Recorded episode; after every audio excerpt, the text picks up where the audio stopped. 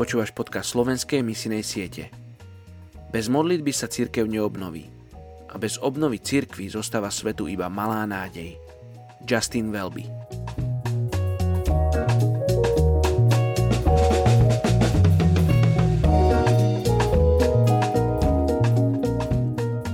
Jeremiáš 15. kapitola 19.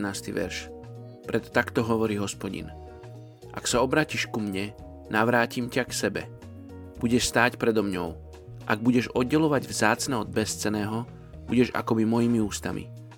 Oni nech sa obrátia k tebe, ale ty sa neobracaj k ním. Je ich 74 tisíc.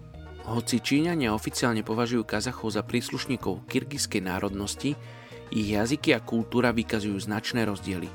V Rusku sú spoločenstvo piatich kočovných tureckých hovoriacich kmeňov – Počas dynastie Ming Kirgizi bojovali s Ojratmi, ktorí boli porazení východnými Mongolmi. Väčšina z nich sa presťahovala do oblasti pohorí Tian a pár ich zostalo aj v pôvodnej domovine na hornom povodí rieky Jenisej v dnešnom Rusku. Na rozdiel od Kirgizov nie sú moslimami. Konvertovali na tibetský buddhizmus prostredníctvom svojich mongolských susedov. Až do 50. rokov bolo možné v ich dedinách nájsť šamanov – avšak postupne podliehajú aj oni trendu sekularizácie a medzi mladými sa stráca záujem o náboženstvo.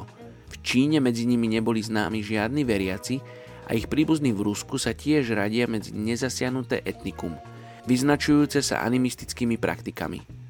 Poďme sa spolu modliť za túto etnickú skupinu kazašských Tatarov v Rusku.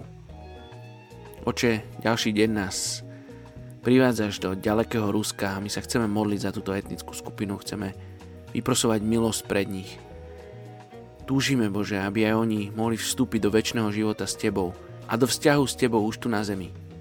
Oče, modlíme sa, aby si viedol ľudí z celého sveta, ktorí budú mať zlomené srdce pre týchto Tatarov v Rusku. Modlím sa, aby si hovoril k ľuďom, aby si vysielal ľudí, aby si ich posielal na miesta, na tieto nehostinné miesta, kde títo ľudia žijú aby aj títo ľudia mohli spoznať, aká je veľká pravda. A ako spoznajú, ak nebudú tí, ktorým kážu. Oče, modlíme sa, aby títo ľudia mohli nájsť cestu k Tebe skrze Ježiša Krista. Tak sa modlíme v mene Ježiš. Amen. thank you